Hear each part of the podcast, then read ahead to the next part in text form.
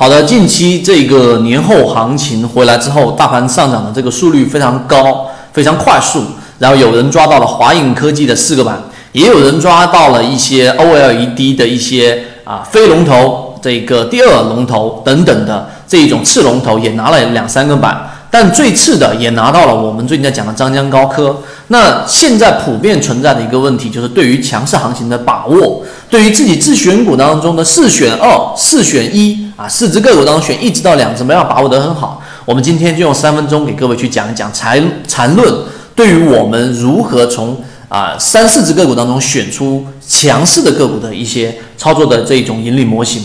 第一点啊，近期在圈子里面啊，我们一直在讨论这样的一个话题，就是很多人在抓强势个股用 N 字形态，N 字形态呢，实际上就是对于强势回踩、回踩之后的快速上涨修复的这种个股形态的一种把握。缠论我们讲过，你要提取当中最核心、最精华的部分，实际上就是对于级别的理解，以及对于某一个小级别里面形态的理解。这样讲大家可能不太明白，我们来举一个简单的例子。就像是在缠论当中，每一个我们的这一个啊每一笔，它都是由三个不同的这一个啊每个线段都是由三笔不同来进行构成的，一笔、两笔、三笔，并且中间必须要形成一个中枢。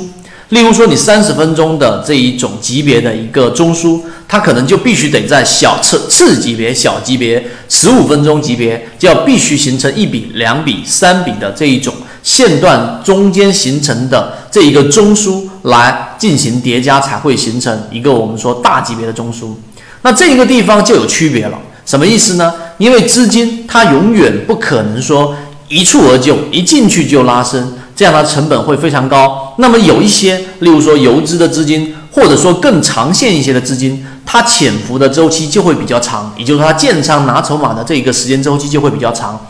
如果你单纯的只从日线级别来看，你非常非常容易会把这样的牛股给忽略掉。那么你就得怎么去看呢？啊，如果你是做短线的，你就得从六十分钟跟三十分钟，我们来说，当它形成了一个我们说的这一个中枢啊，这个中枢是由我们的三个不同的线段，这三个线段形成的中间必须要一定要有一个叠加。必须要有一个叠加，并且呢，在缠论大家要比较熟悉这一笔当中不能有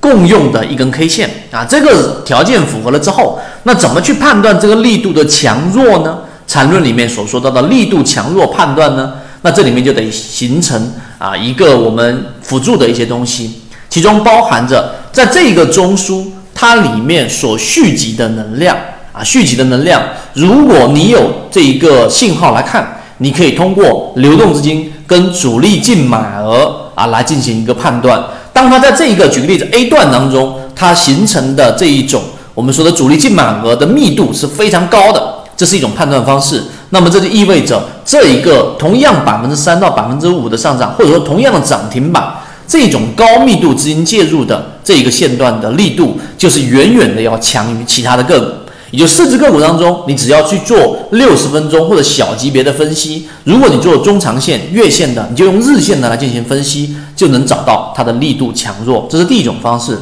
第二种方式就是我们所说的它形成的快慢、结束的快慢。什么意思呢？就是真正强势的个股在中枢的位置啊，它盘整的短线游资的特点尤其明显，它的形成时间不会太长，因为它的资金是有成本的，它必须要在短期内收集筹码。所以在形成这一个次级别中枢的时候，它这一个周期会很短，会很短。用 MACD、用 KDJ 也是类似的。一般我不建议用 KDJ，用 MACD 来去计算，在这一个小级别中枢里面形成面积除以时间，也就它的这种个速率比较大的这种个股，它整体的形态啊，它在日线级别和大级别是反映不出来的，但在小级别就能反映出来。所以今天我们就拿了非常小的一个模块来给各位去拆分，让大家知道缠论当中里面的精华，就是要让你从四只、五只，从一部分小的个股当中优中选优，从小级别和形成这一个